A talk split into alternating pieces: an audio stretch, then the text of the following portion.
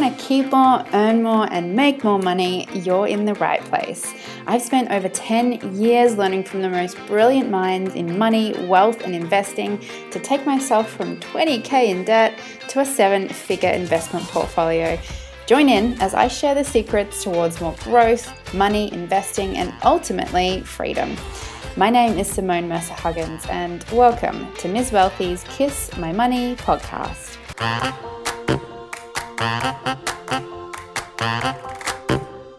Welcome to the podcast, Leanne. I'm so happy to have you on here. I know a little bit about your background and story, and I'm excited to share it. Now, for those of you who don't know Leanne, she is a very busy entrepreneur, a business coach, a yogi, a wife and a mom. And I want to talk to you about your history and also about what you do now and about health. But thanks for coming on. Thanks for being here. Oh, thank you so much for having me. It's an honor. Yeah. Listen, I, I want to dive into your story because I think it's something that so many people can relate to and give a little bit of perspective if current people in it are in financial turmoil or have experienced massive money stress, and kind of hear your perspective on it. But before we do, I do want to jump into four quick rapid fire questions to get to know okay. you more. First one, where'd you grow up? I grew up in Southern California. I okay. grew up in a place called Diamond Bar. It's um, right outside of L A, kind of on the border of L A and Orange County. Nice. Nice area. Yeah. Um, what's your favorite quote? Oh, uh, my favorite quote. Um, it would be something to the effect of, if you are what you should be, you'll set the world on fire. Oh, that's good. That's really strong. Joan of Arc. Oh, okay, nice. Uh, number three, what is one thing you love spending money on? um, I love spending money on health and wellness. Mm. I have more health and wellness gadgets, um, and I have wheatgrass delivered by the freezer that you would ever imagine. Amazing.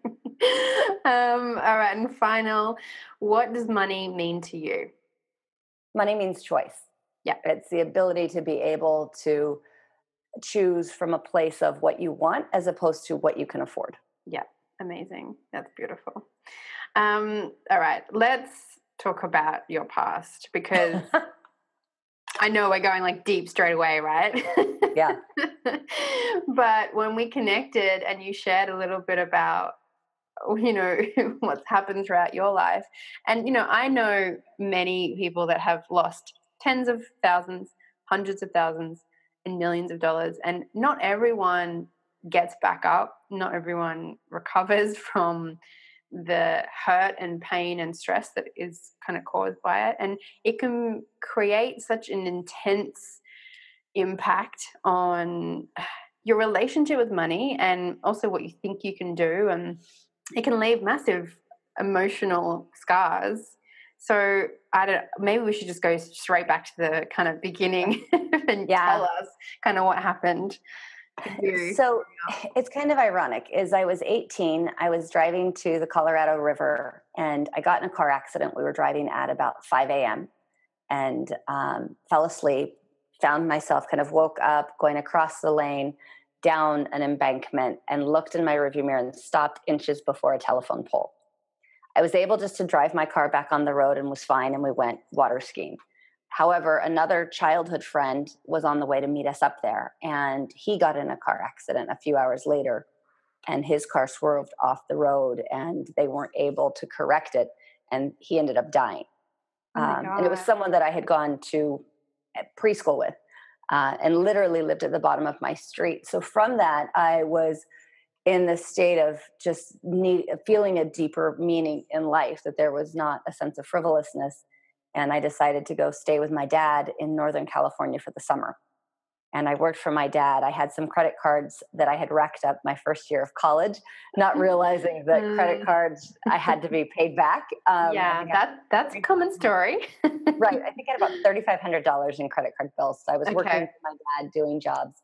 Um, mm. And I remember having this conversation with my dad over uh, by his barn. And I said, Dad, I want you to show me what you do. Um, and my dad had, he had been a police officer in South Pasadena and a murder detective. And then he got sick of L A and moved up to the mountains and then became a realtor and bought a lot of rental properties. So he had twenty-seven properties at the time. And he said, he said, kid, you don't have to, because everything I have goes to you girls, myself and my two sisters. Now, my parents had been divorced and he was remarried. Um, and my dad was forty-nine at the time, which is ironic because I'm forty-nine right now. Oh, um, right. And then I went back and I was in college down in San Diego, and my dad had a fifty-two foot sailboat that he had sold to a good friend of his. And then the friend didn't know how to sail. So my dad took the boat back, and this boat was just harbored in San Diego. And I right. said, hey, Dad, what about if I live on your boat while I'm in college? And he said, yeah, okay. Made sense. And so here I was in college living on this big sailboat. Um, and then my dad died in a car accident a couple of months later. So I went my back God. to school in August, and he died in uh, November. So he actually died on Thanksgiving Day. Um, oh my God. What? So that is just car accidents. It was devastating uh, for somebody who had been a police officer, had, you know, been in high speed chases and pursuits, that to die in a car accident when my dad had lived this big life was actually, um, I don't want to say anticlimactic, but it just felt so unfair. Yeah. Um, and so as hard as that was, was losing my dad, who was like this superhero, larger than life, always a song in his, you know, whistling a song and, and cheery step. Um, my stepmother went through some issues immediately after. And the challenge was, is that my dad died without a will. Right. And so, or no will that was ever found. So since right. all of the property had been purchased when he was married to my stepmother, it all became community property. And um, she gave us nothing. Not only did she give us nothing, she stopped paying for the slip payment of the boat that I was living on. So I came home one day, literally from college, and I had a, a childhood friend that was living on the boat with me, and the boat was gone. So quite literally, I came home and, you know, walked to the slip, and there was no boat. My house was literally taken from me. Holy um, crap. That's insane. Yeah. So fortunately, she grabbed like a few pair of underwear and things off the boat, so we could at least have those things and toiletries. But, right. you know, it was one of those moments where you're divinely supported by the universe. And her mom happened to be coming into town from Nebraska for an attorney's conference and staying on Harbor Island, which is, if you've ever been to San Diego, you fly in and you see the marinas. That's Harbor Island. So she was staying just one marina down, right on the same strip. So we stayed with her at the Hilton for a couple of days. And then I had got a job after, shortly after my dad died, um, and went back to work and, and figured I had to support myself, really. Um, but what I remembered is what my dad taught me, is I remembered how to how to be resilient, how to be self-made, how to keep going. Right. Um, I think it also gave me at that young age a belief that there, like there's a an, an importance in taking care of the people you love mm. and making sure that that they are set up and safe. Yeah. Um, you know, I think that my dad dying without a will was irresponsible in some ways, especially given that he was remarried. I think he thought that nothing would ever happen and everyone knew his wishes. So of course it would go the way he thought. Mm. Um, but for me, it also allowed me to really, like, I came into a sense of having to get the grief out of my body. Mm. Yeah. Um, and I, I became very cognizant of that, but it also gave me a sense that there's more to life than just hanging out and partying with your friends. So my yeah. college friends were like hanging out and partying, and I'm dealing with all of this horrible grief and mm. trying to support myself and, um, and trying to really decide what I wanted to do. Uh, you know, for me, it was, I thought I was going to be a therapist. I went to school, and, um, I was supposed to go study abroad the next year. And with my dad dying, I had to work and life looked very different. Right. But I got through school. I went to grad school, um, and then went on to work and to, to be able to accumulate some wealth for myself. But more importantly is really to learn that sense of resourcefulness. Yeah. That no matter how bad it looks, you can always find a way. Yeah, a way through such, mm-hmm. I mean, in honestly, intense turmoil, like right. to go through that. And when it happened, like, did you ever think that your stepmom would do something like that? No, I mean, it actually, it pretty much became a train wreck story. Right. Like, we didn't even get my dad's personal effects. She wouldn't give us his ashes. He, she wouldn't give us oh like photo my. albums and stuff. Wow. Um, and apparently she was remarried within a very short period of time. I think she also had an alcohol problem, which in talking to my uncle, like my dad and my stepmom were probably fighting the night of the accident. Um, and right. I, I think that they were probably close to separating. Right. Which is, you know, the irony. So she got remarried right. to someone who I think what had some substance issues, and uh, he ended up being shot by her sister's husband, boyfriend. Like this it is, was a little, like it, like it's pretty much like a bad soap opera. Like it's like yeah. a torrid, torrid thing. And so then she, um, she, you know, would have all of these people up at her, up at the house. They had eight and a half acres at their house. And then she was like hanging out with circus people, like roadie. Like, I don't even know the full story. Like, it's just bad. It's bad. But she, um, you know, just really squandered everything he had. Yeah, absolutely. He allowed all of the properties to be repossessed because she couldn't deal with her emotional state. Right. Right. And and you saw kind of nothing, like nothing was, and I, I'm not talking necessarily even about money, um, but nothing was handed down to you from your dad, like that you could cherish and hold on to about him. Right. right. Is, my dad was, yeah. I mean, and I think that those are the things that matter. Like my dad yeah. was a Golden Gloves boxer, and he had like a robe that my grandmother had made. Yeah. And to not have that thing, or memories of his childhood, or he had um, a nineteen forty-four that he had loved, and, you know, those kinds of things, mm. um, uh, to not even have photos that he had. That was the biggest thing. But I think the problem is that she had got remarried and had this other guy's stuff in her house that she at that point didn't know whose was whose. Wow. So oh. uh, just a, a train wreck of a story. I did eventually...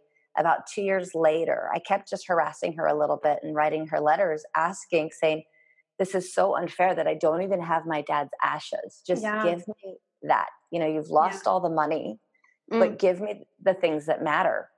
And so we ultimately did get his ashes, and we were able to sprinkle his ashes off of a sailboat in oh, San Diego years later. Beautiful. Like actually like within the last five years. It oh. only took us thirty years. But and so, I mean, obviously you spoke about having that kind of resilience and and getting back up on, you know, on your feet and learning to work for yourself and be self-made. How, like, how, how did you stay strong through that and not carry that resentment, I guess? You know, well, that I think it was, I yeah, think I think people can. Right. I knew that that wasn't who my dad was, and that wasn't the legacy, like being the victim. Yeah. And feeling sorry for myself certainly wasn't going to get me what I wanted in my life. Yeah. I knew what I wanted in my life, and being angry about a situation that I couldn't change wouldn't work. Yeah. Um, for me, it was the first house that I actually bought on my own. I bought on the day of my dad's accident because I needed to reframe that date. So I needed November nineteenth to not be such a traumatic date. I needed to have something good associated with it. Yeah. So I consciously chose that date as the closing on my house. That is a really, that's an incredible way to look at it. Yeah. To completely reframe a date. Cause you're right. It, that impact can either go, can go two, two ways. Wow. Awesome. You know, there's and, only meaning in that which we give it. So yes. the only meaning that date has is any date that I get, any meaning I give it. So I could give it to it the day that my dad was in a horrible accident, or I can say the day that I liberated myself from, you know, so many things. Yeah, right. Yeah, absolutely. And like, so after that, after that happened and you started working and kind of building your own life, and then got to a place where you could buy your own property, Mm-hmm. You've, I'm, I'm guessing, have you just kind of built on that and built on that foundation to continue to where you are now? I have. So it's, I worked in drug development for years and I made some money and I put it away. Mm-hmm. Um, and then after my husband and I got married, I was, I was consulting prior and I couldn't be a consultant and like be a mom. So when our daughter was born, I quit my consulting job. Um, and I was home for five years almost. Uh-huh. And then I, I took a chunk of money that I had saved from when I was working in drug development and I opened my yoga studio. Oh, amazing. Yeah. That's, that's beautiful. And, and so how long have you been doing that into the yoga and health space? Um, I've been doing yoga for about twenty-four years. Uh-huh. And I have owned a studio. We're in our ninth year. Oh, wow. Yeah. That is, that's incredible. A long time. Yeah. And so obviously, you know, and for those who list, who are listening and kind of know the Miz Wealthy brand, knows that when I talk about wealth, I talk about wealth in terms of not just money, but wealth in all things of your life, what's important to you, what you value. And health is such a big, you know, part of that. I think we all want love and we all want money, but we'll also need health. And, um, you know, it's it's a really big component of living a, a fruitful life, I guess. And so what are the bigger things for you in the health space that, you know, I, I guess mean the most?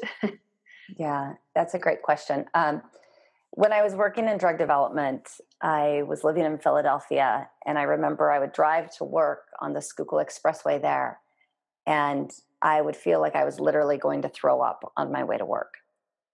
And so I knew that the stress of that job was affecting me physiologically. Yeah. Um, at the time I practiced yoga, one of the sons of the yoga guru uh, was in town. And I would notice that the mornings that I went and practiced yoga with him, I didn't feel like I was going to throw up.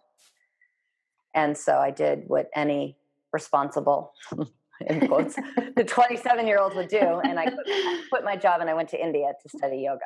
Wow. Okay. Big, um, massive change. Mm-hmm. Yeah. So I did that. And then when I got to India, I realized like the answers I was looking for, I really didn't need to go to India to find. Yeah. I just needed to get quiet enough to listen. And when I came back, I thought I was going to open a yoga studio. And then I realized that my whole life was going to be flip-flopped of everybody I knew, that I would be working in the evenings and have the days off. And, um, it wasn't the right time. So I did go back into my corporate career, but I went back in a very different way, mm. in a much more balanced way mm-hmm. that allowed me to be able to, to do the things I wanted to do because I had made the money that I was making. Yeah. Where so many people think like, oh, I want to do this thing, but they're making no money. So they can't do the thing they want to do. Right. You know, exactly. So they may be time rich, but cash poor. Yeah. Yeah, absolutely. And I, I think it's a really, it's a really big lesson for so many people um, that uh, in a career job that maybe they don't love uh, and, you know, either want to do something that they're passionate about and love and or want to create kind of that side income and that additional income, which is obviously something that I love talking about and doing and seeing other people do, but it is definitely, you know, it is a time commitment. It's sweat equity in the beginning. And I, it breaks my heart when I see so many people quitting their job when they don't have the financial capacity to do so and launching into something. And let's be honest, like businesses are hard. They're, I, they're, they're harder than a career, like hands down. Yes, for sure. And that's even what I say is I, I joke and say, if someone wants to open a yoga studio, come intern for two weeks with me. And they'll yeah. be like, no, I don't want to. Because I think that we glamorize like this, our society glamorizes this idea of, oh, I'm going to go have this uh, very she-she job. I'm going to be a yoga teacher and wear Lululemon all day. Mm. Well, you can't afford Lululemon if you're a yoga teacher. Yeah. If you're not smart about it. And yeah. so I think it's a trade-off. What are people willing to do? And I, I coach people all the time out of keeping their job because they're not willing to take the risk or just put the time in or the money in mm. to launch a successful business. Yeah. Absolutely. No, you're, you're hands down one hundred percent right. Like I just, I see so much of what can I do to make money online? It's like, that's no, no, that's the wrong question.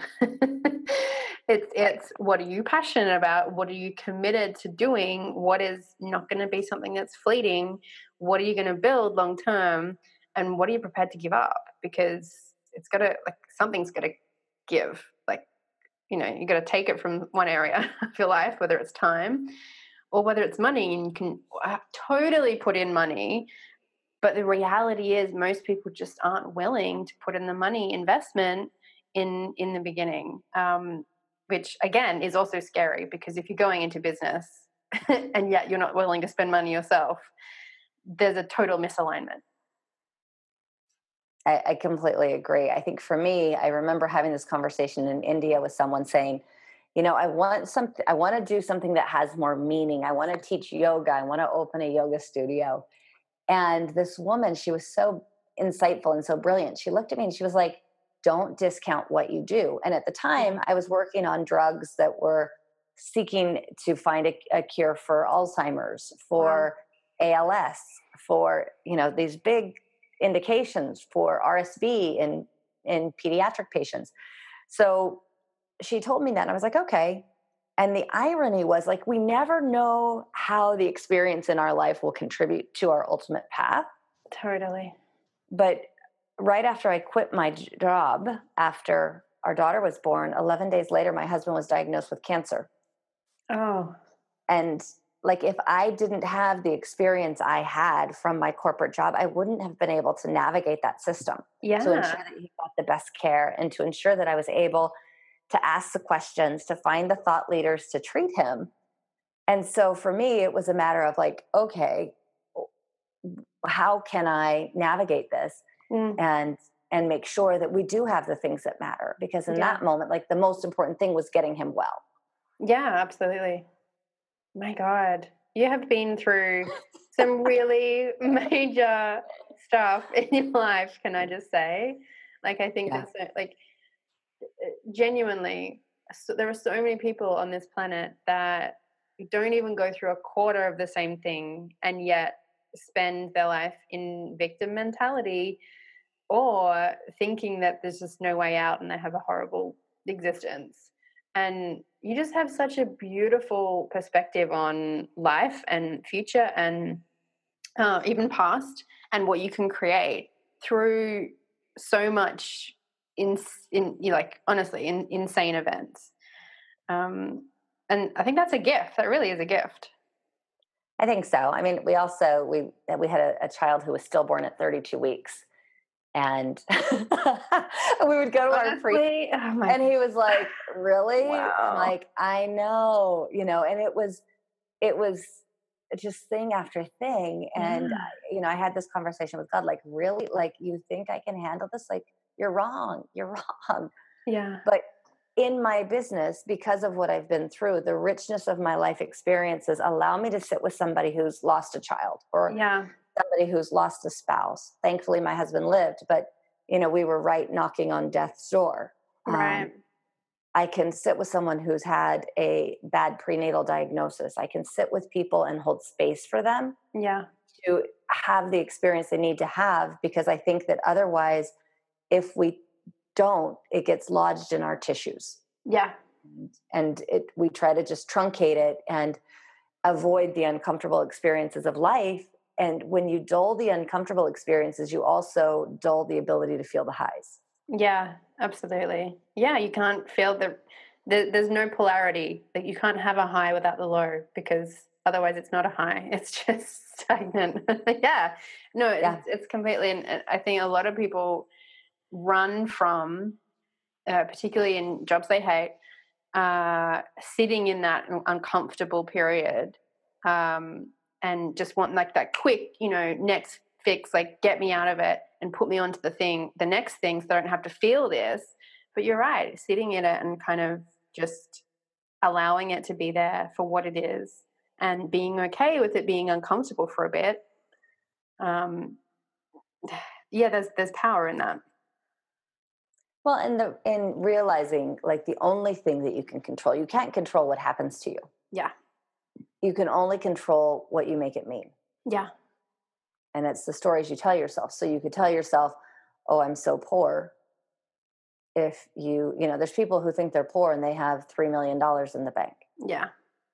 Or thirty million. There's people who think they're poor and they have, you know, or they're rich and they have thirty cents in the bank. It mm-hmm. just depends on, on what we're valuing. It's, I think it goes back to my days in drug development. It's the risk benefit. So we always did a risk benefit analysis, and almost in life, you have to do a risk benefit. Anything has a cost. Yeah. Even having a beautiful big house has a cost. Yeah. Yeah, absolutely.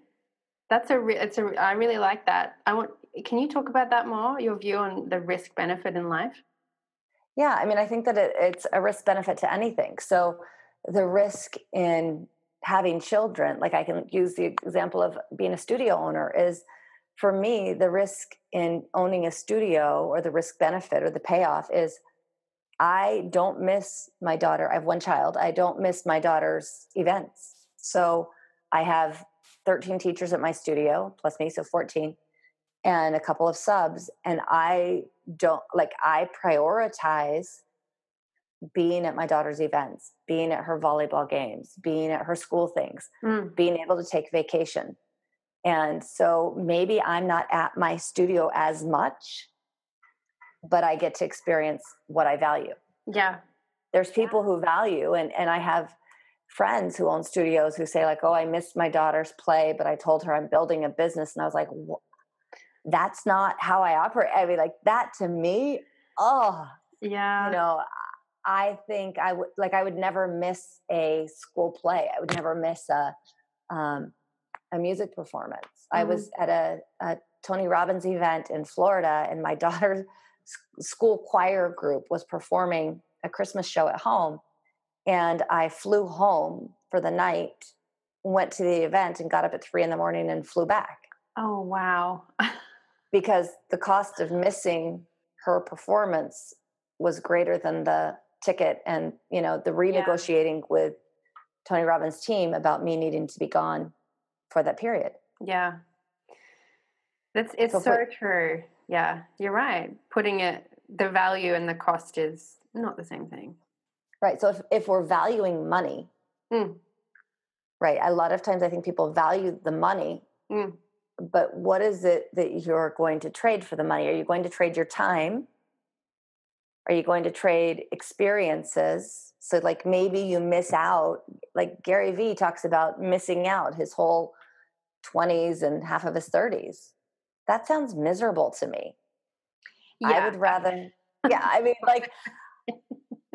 I love the guy. I honestly do. Right. But, you know, he is literally, he's a unicorn. Like, it's not everyone, well, A, can be him. Or mm-hmm. B, can hack it. Or C, not everyone wants that. Like, most people don't actually want that life. Like, he's successful right. because he works seven days a week, like, and has done for thirty years, like you said. Right. But he put away everything. Like, I work probably seven days a week, but I I prioritize. Like, when yeah. my daughter comes home from school, four o'clock, I shut down until about eight or nine. Mm. When she goes to bed, I have a few more hours I can work. Yeah. Yeah. I, you know, so I think that it's that value. I value time with my family more than I value dollars. Completely. And I think that's often what gets lost so much. The, the idea of uh, having the money, but for what? Um, and, you know, looking at someone else with whatever it is, a Ferrari and a Gucci bag and whatever, and judging someone on them having it all. mm-hmm. But you don't know what their life is like. You don't know what they gave up. You don't know if they're thirty thousand dollars in debt. You don't know if, you know, they never see their husband or their children. Like, yeah, or do you want the life that you want to live by spending the time or whatever it is? And that's why coming back to your values is so important. Like you said, yeah, getting clear on what you value in your life. Right. You know, I think I see, I've had clients, um, I had one client in particular with a very well off financially, um, but her eight-year-old son was killed in a car accident. Oh. So all of the Louis Vuitton bags or the perfect body didn't matter because this woman was so filled with grief. Mm. She couldn't leave her home. She would just um. walk in circles. She, she just couldn't, she couldn't figure out what to do. And so she would come to the studio, was the only place that she felt safe coming. Wow. And it's, so, you yeah. know, like looking at, for me, the value of being able to serve someone at that level and to help them get through a traumatic experience um, is, is valuable more than if I had a job, perhaps with more zeros at the end. Yeah, absolutely. And and it's so true. Like we so often we don't appreciate the things in our, like when we're in good health, we don't focus on our good health. We only focus on wanting health when we're sick. And right. when we have money or we feel rich, we feel wealthy, we don't focus on wealth and bringing in more money. We only focus on bringing in money when we need it. And so almost every time it comes from this place of lack or this place of, I need that now. But what about when you do have it? And yeah, and when that's that's what breaks my heart when I see so many people not living in a state that is aligned with what they truly value and not being grateful for that, uh, and then getting to a point where something will happen and hopefully not as severe as losing your child, but that just changes and it gives you perspective. And I just wish that so many of us could have that perspective and view on life without having to go through so, you know, something so intense. Um, I don't know if it's possible to. Yeah, maybe I not. Think that, I think that you can come from a place of gratitude and you can appreciate what you have in the moment, um, and that can can create the space for it. But I think, like you were saying, is what are you going to attract if you're focused on, oh my gosh, I don't have enough money, I don't mm. have this, whatever. If that lack mentality is going to attract more lack. one hundred percent. It's right. One of the biggest confusions about the law of attraction ever.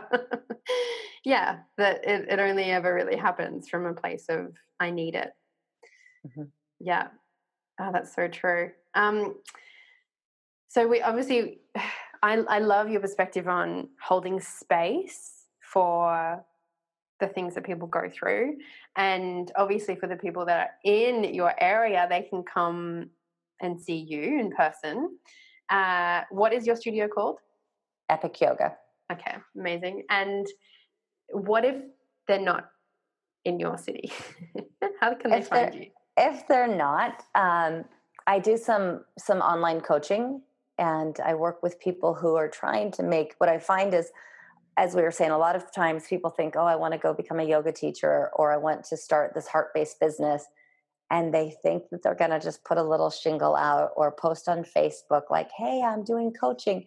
And that they're going to have like fifty people come and they'll be able to have a six-figure income. And yeah. you and I both know it doesn't happen that way.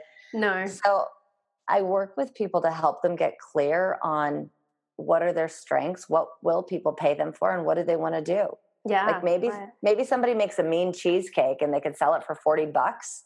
Yeah. And then they think like, okay, if I had to make how many cheesecakes to make six figures or multiple six figures, and then what is the cost of my ingredients? And then they start to realize like, well, oh my gosh, I'm only making three dollars, you know, like when they give themselves an hourly rate.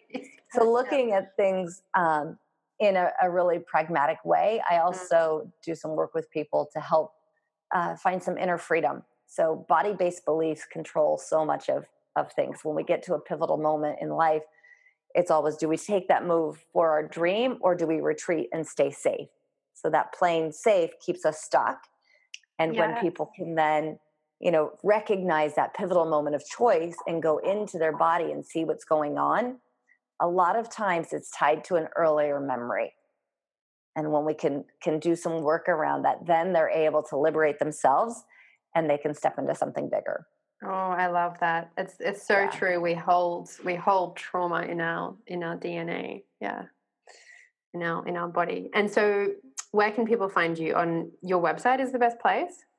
Um, yes. My I have a couple of websites. I have an online okay. yoga teacher training school as well, and that's called oh, Teachyoga. Yeah, Okay, Teach it's Yoga. teach yoga online dot com. Uh-huh, okay. And then my physical studio is epic yoga center dot com. Okay. And then they, they can find us on Facebook, Instagram, all the places. Okay, amazing. And I'll put them in the show notes as well. And actually, before we go, I wanted to just talk about something. You just touched on something that's I really want to quickly explore. You mentioned heart-based entrepreneurs. There seems to be this like trend word, or I, I don't kind of, I'll be honest, I don't completely, I mean, I get it. Like, yes, of course, I get it. But why? Why is this like this so-called niche, which I'm sorry, it's not a niche. It's just the way you approach being, you know, an entrepreneur. Like it just, why is it a big thing? I think because people feel this sense of passion, like it's something attached to their heart. Right. Um, that they've been deeply touched by. They usually have an emotional reaction to it. Okay. And it's also coming from a desire to help others. And most right. entrepreneurs really want to help others too, but yeah. it's people who feel connected to something and they want to then help others. Right. You know, okay. and, and a lot of times I tell them like, well, maybe that heart-based thing you don't get paid for. Yeah. And maybe you keep your job as an attorney and then you can donate more money to the people in Uganda or wherever you're passionate about. Right. Exactly. You know, I think that there's power in resources, and it doesn't have to be, we all don't have to be yoga teachers. We all don't have to be running around writing books, like maybe, but I think that it's almost that, um, the fear of missing out, like, well, someone's doing that and they're taking these great photos on the beach in Tulum. So I should be doing that. Mm. Yeah, exactly. It's just, it's an interesting kind of, um, it's, a, it's an interesting kind of phrase that seems to just have it, it almost exploded, but mm-hmm. it's just now oversaturated. And it's like, well, obviously if you become an entrepreneur, you do it from your heart, because no one goes into being an entrepreneur, not yeah. being led from what they're passionate about. Otherwise there's not like, there's nothing driving you. Um, So it's a it's a funny um, niche, and you're right. I think you can help from your heart without being an entrepreneur. Like right, yeah. sometimes even more effectively, because definitely, you know, there's things with entrepreneurs. I tell people. I was telling a woman the other day who's got some challenges with her kidneys, and um, I think only has one kidney. On and on and on. That she was feeling like, oh, I need to go do this thing, and I was like, you know, you also need health insurance. Yeah. Um, and in the U S, trying to find your own insurance with a medical condition doesn't happen easily. No. Yeah. Like it'll be thousands of dollars with a ten thousand dollars, twelve thousand dollars deductible. Right. So, you know, I think that, that, that valuing and appreciating your situation, whatever it is. Yeah. And choosing like, okay, I choose to do this, and maybe I want to go open a yoga studio or op- become a photographer or write a book or, you know, whatever, start a nonprofit. I see a lot of that, but right. you can be an entrepreneur and ha- not have a profit too, I yeah. suppose. Yeah. Which many do. Right. Yeah. Yes. Which is also not really talked about, but yeah, yeah, absolutely. Well, thank you so much, Leanne, on coming on. It's, it's been, honestly, I feel like it's very profound having you on and talking about your experience. And I know I've got a lot of, a lot out of it and a, a lot of perspective on, you know, being grateful for life. Um, and I love your view. So thank you. You're welcome. Thanks so much for having me. It's been great to get to chat with